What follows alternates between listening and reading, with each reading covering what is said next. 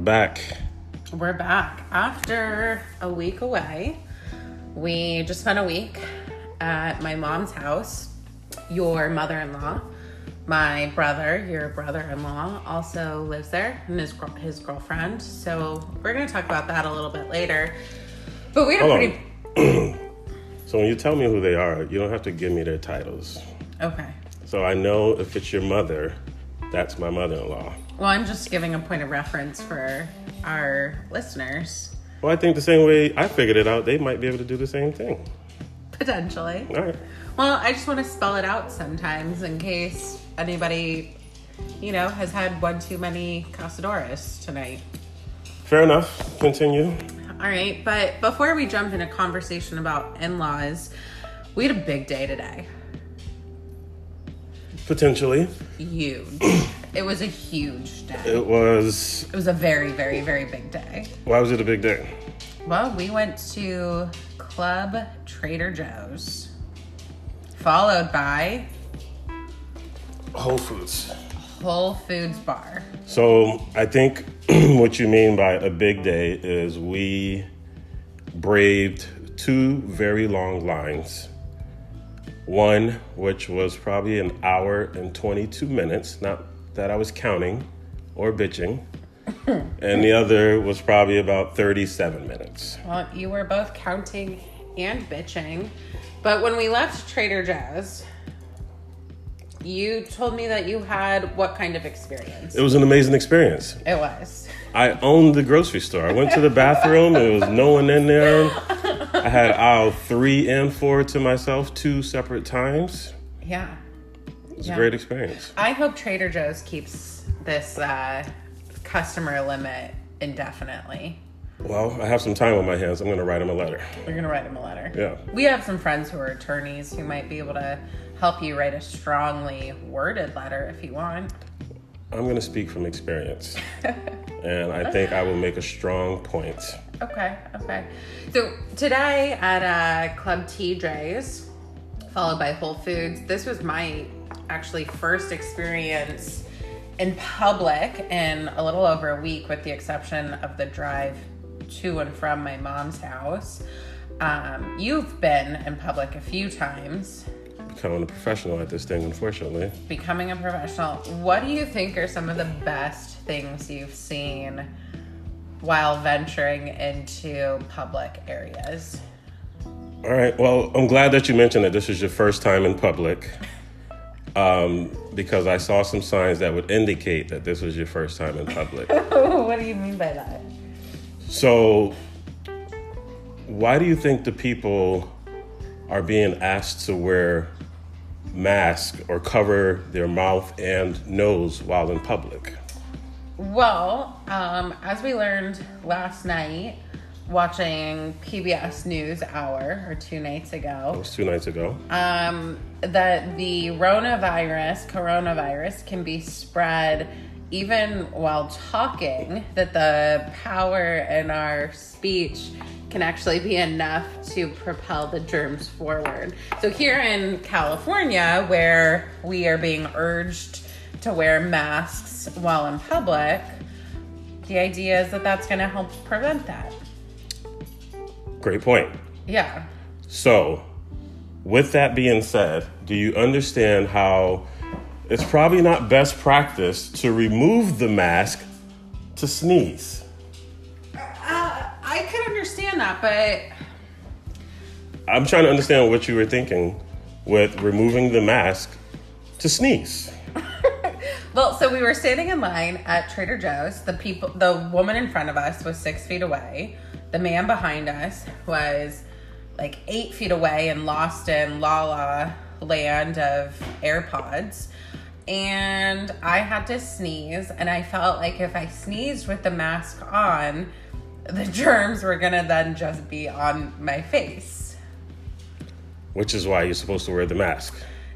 Yeah, but I, so I took it off. I That's a good point. I sneezed into my sweater, and then I sanitized my hands. Oh, okay. So you want to make sure you didn't give yourself any germs. not that I cared about giving myself germs. I just didn't want like the snot and saliva sitting on my face. Okay, so just project it out into the line. I sneezed into my elbow, like All right, that's fair. the CDC tells us to. I projected it nowhere aside from onto my sweatshirt. That's fair. We can probably do this a little differently the next time we are out in public, but we'll we're circle, we'll circle back. Um, right. What are some of the other things that we experience while sitting and observing people trying to learn how to be back in public again? Socks and sandals. Socks and sandals, that's a big thing. Lots of socks and sandals we saw. That's a big thing. Uh, I did see uh, one guy that definitely tested positive for douchebag 19. He too tested positive for all sorts of uh, douchebaggery. Um, he also, so he was wearing a neon green bandana. I'm, I'm going to stop you right there. I'm going to stop you right there. You have to. Uh, so we were at Whole Foods uh, towards the back of the line. And the street was probably about 70 yards away. Mm-hmm. And I heard Calvin Harris blaring and did not see where it was coming from. And then I saw a golf cart with six inch rims mm-hmm. and speakers in the back and saw someone driving their brand new douchebag 2000. It also had, I don't know if you caught it, there were like silver lightning bolts on the side. Yeah, it was it was a custom paint job. And Yeah. I overheard the conversation. He spent a ridiculous amount of money for this uh, douchebag 2000 vehicle that he pulled up to the front of the line and had the music loud enough so that everyone could hear.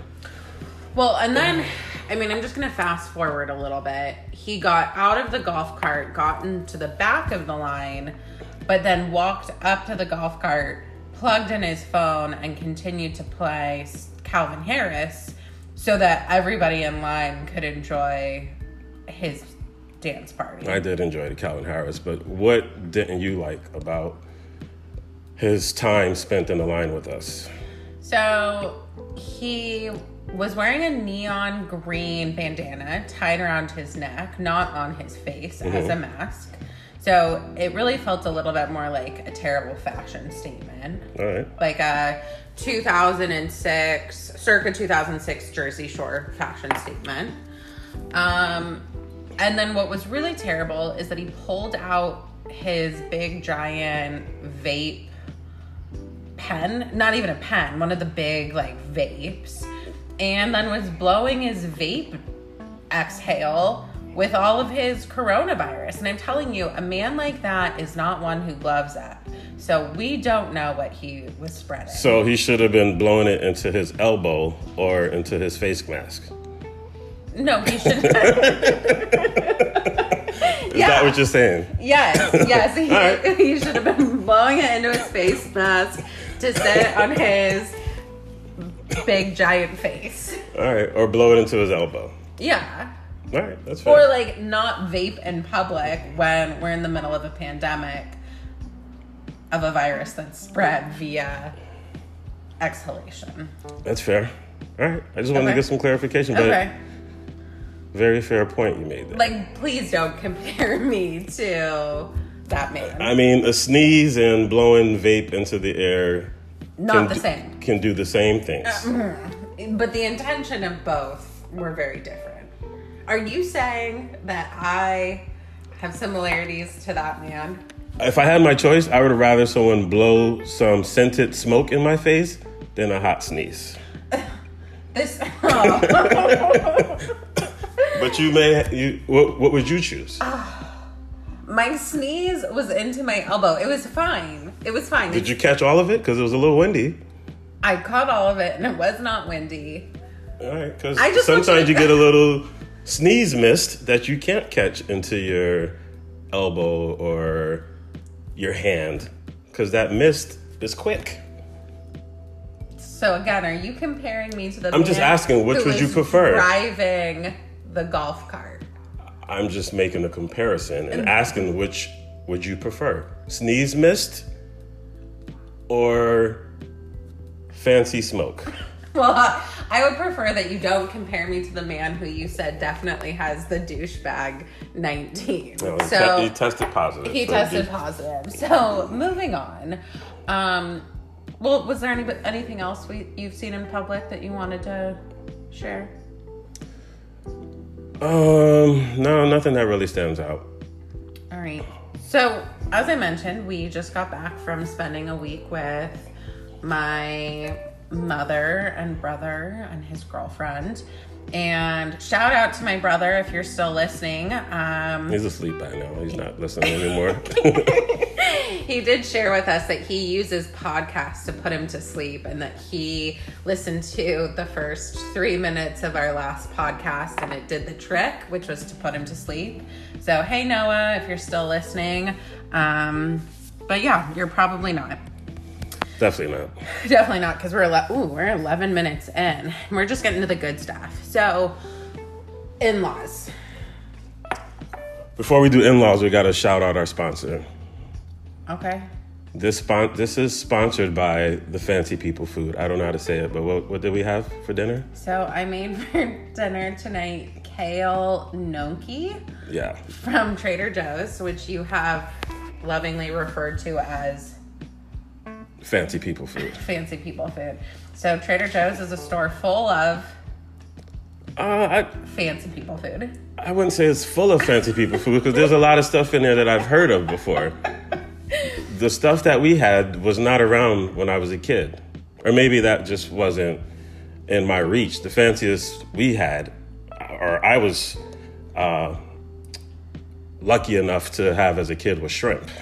Okay. That was the fanciest that we would go. Okay. But So- we had some kale gnocchi for dinner tonight from Trader Joe's. And it was pretty fancy. That's our sponsor. There we go. All right. So this podcast is brought to you by Kale Gnocchi. Kale Gnocchi. I thought it's in gnocchi, but whatever. um, So, in laws. Now, it's a tricky conversation, can be a tricky conversation. Why? Why does it need to be tricky? Well, because I think navigating relationships with in laws can be kind of tricky. Only if you make them tricky. Okay. Well, you have a pretty good relationship with my mom, and you had a pretty great relationship with my late father. So, what do you think are your tricks to avoiding a tricky in law relationship? You got to write this down because Okay. I don't think everyone does this. And if you follow this, these steps, these simple steps, you will have great relationships with your in-laws and other people. Okay. You ready? Step one. Just be yourself. I think the biggest challenge that people are, or the biggest obstacle that people need to overcome is being themselves. And they approach relationships, specifically with in laws, saying, I want this person to like me. So they put on their representative. And their representative is not always them. And when you're putting on an act or something that you really are not comfortable with, it starts to irritate you. And you get to a place like, ah, I gotta be around blank, say whatever name, Susie Q, who blah, blank, blank, blank, blank. And all those things that they mentioned usually are around you doing things that you're not comfortable with doing. Because you're putting on an act to get someone to try to like you. So, your trick to having a good relationship with in laws is to just not give a fuck. No, I'm not saying that I don't give a fuck. I'm just going to be me. And with that, then you can find things that you have in common with them. Mm-hmm. And they're going to be genuine because you're being yourself. And I would expect the in laws are going to do the same. They're already old and they're set in their ways. So they're not going to change for me. I'm not going to change for you. Mm-hmm. So now we are forced to sit down and learn about each other. And if you pay attention, you can identify things that you could relate to them on. And now you leverage those things to build a relationship. Well, I could see that if you have in laws who one, have an interest in getting to know you, Getting to know you. and two, are not super judgmental. So, what would be your suggestion for people who have in laws who don't really care to get to know you and are maybe a little judgmental? Well, that's when you go back to the not giving a fuck. Okay. Because at the end of the day, you still have to be happy. And if you're not happy, you're not going to be a good person to be around. So if you start with yourself and doing things that are going to make you happy, at some point, the person or people have no choice but to come around and say, I like the, the energy that this person has. All right. Fair.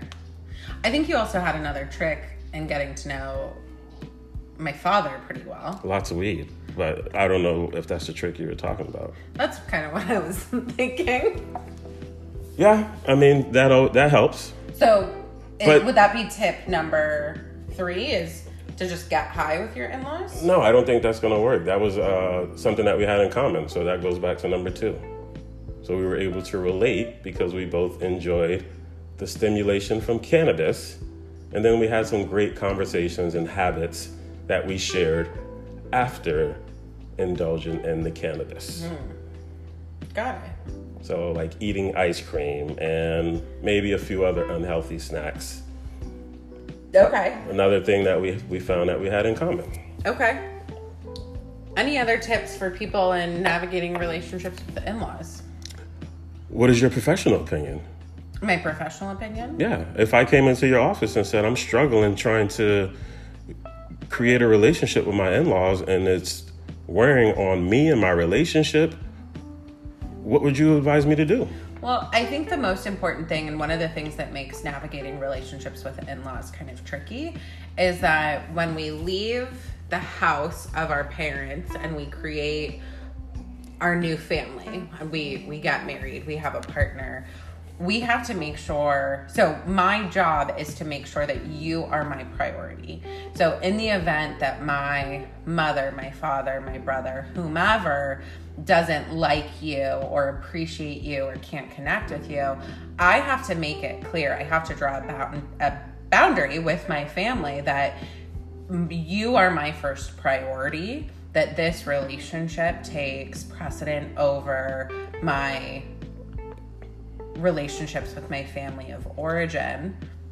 So you're saying the partner of the in-law. So in this in this situation, that would be you, and you are my wife, mm-hmm. and your parents. I believe you refer to them as my in-laws. Mm-hmm.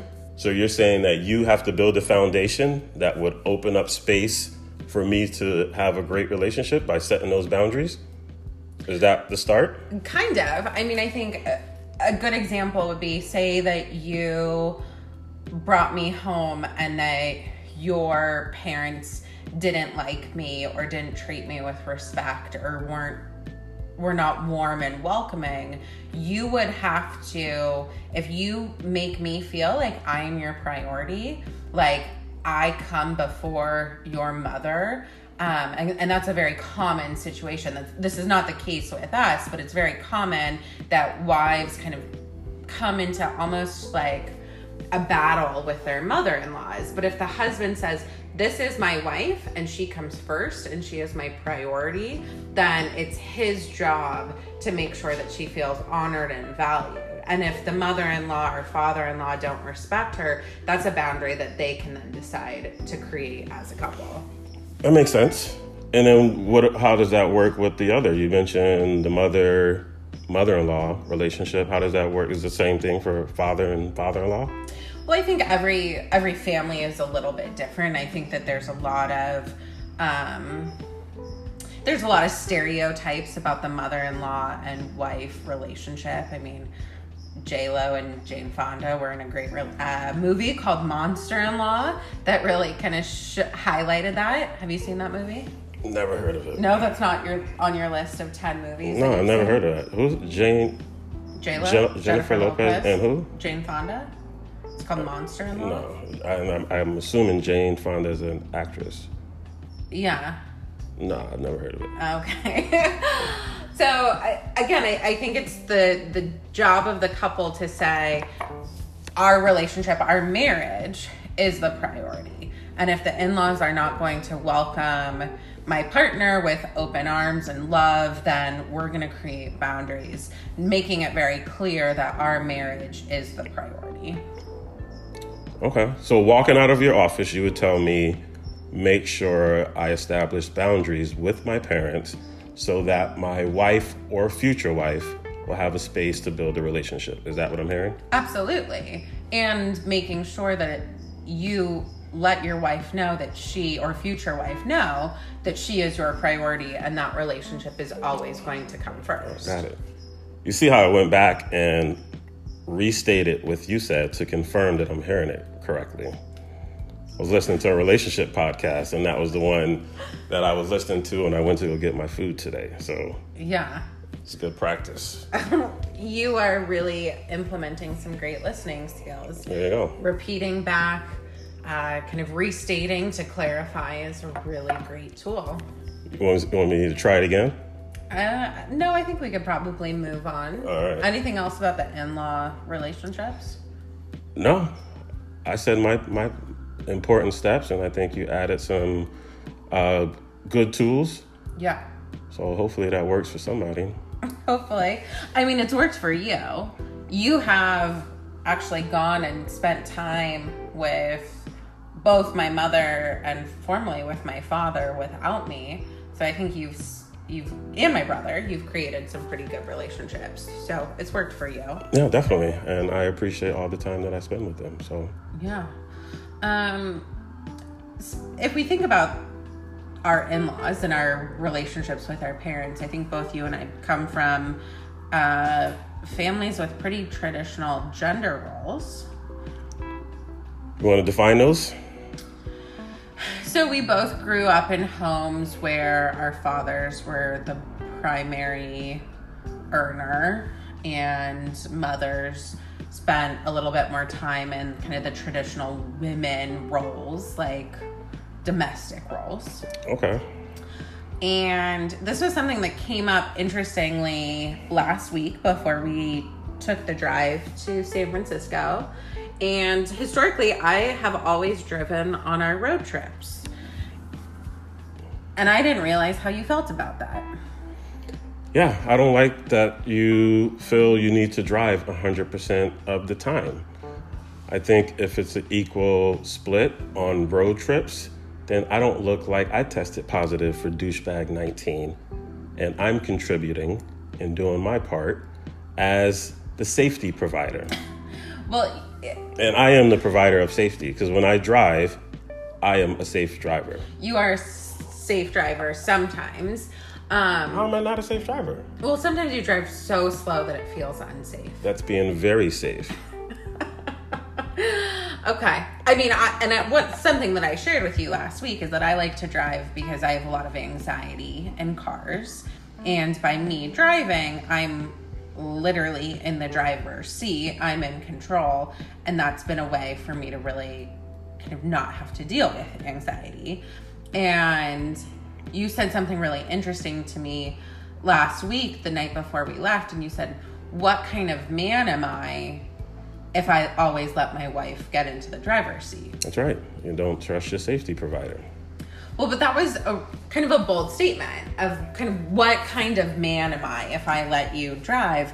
Because our relationship, in a lot of ways, does not stand up to those traditional gender norms. So there are going to be some things that are very important to me. There are going to be some things that are very important to you. There are going to be some things that you do better than I do. So we need to identify those as a team, and that's how we're going to operate better. Yeah, you know, my I was having a conversation with my brother's partner this week, and she said something that was really interesting that I think is a good point. That typically we value the things that are our strengths. And so she and I were talking specifically about organization. So she is somebody who her strength is organizing and keeping things tidy and clean. So that's something that she really values. And I think that kind of comes into relationships in terms of these gender norms. So you really like to cook, and that is a strength of yours. That is definitely a strength of mine. I also like to be very high on the road, driving at 55 miles an hour to make sure that I keep all of my passengers safe. Okay. So that's a strength of mine, which is why the driving is important. Okay. I am not high. That was a joke. Yeah. I'm high now, but not. I mean, but that's also one of the reasons why historically I've driven is that you've gotten really high on our road trip. And that's when I don't mind you driving. But there are times when I feel like you're struggling, you need a break, and I should be able to give you that break. yeah. Well, I, I appreciated that. I made you drive probably about 80%. You didn't make me drive. I volunteered to drive. you volunteered to drive and I allowed it. Um, You didn't allow it. I said, I'm driving. okay, okay. So you drove, but what are some tips or suggestions for couples who are trying to navigate some of these gender roles, gender norms in relationships? Because again, you and I, you do a lot of the kind of more domestic stuff, and I tend to, if something's broken, I'm the one who fixes it. yeah, so identify what you're good at and what you appreciate doing and be honest with yourself. If the toilet stopped working, I'm not going to pretend that I'm a man and know what to do. You have a little more experience than with fixing things. You could probably figure it out. Yeah, yeah. One thing I don't ever want to do though is plunge the toilet if it stops working after you've used it. All right, well, there's another toilet for you to use, so you don't have to worry about that. All right. Any other thoughts on gender norms, gender roles, Um, driving? No, I think that's it. Do you have anything you want to add? No, except for one thing I said to you earlier that I'm actually really enjoying some of this uh, shelter in place stuff. And I'm learning a lot about myself. What did you learn? I learned that I kind of like it, and I, I for a long time said I could never be a stay-at-home mom. I spent a lot of money and a lot of time going to graduate school and building a career, and I would never want to give that up. And I actually really like being at home. All right. So my question to you is when this is over and we want to go out and celebrate and we like to celebrate by having nice dinners, where do you want to go to eat? Well, we'll have to see what's still open. Okay, but if everything is open, everything's as is as we know it, where do you want to go eat? You know, you can't just throw that question on me three weeks into shelter in place. All right, so you still haven't learned what you want to eat for dinner, but we're going to work on that part. I think we're going to uh, stop right there. And hopefully, when we come back for episode four, you can tell me why it's so hard to tell me what you want to eat. All right, I'll work on that.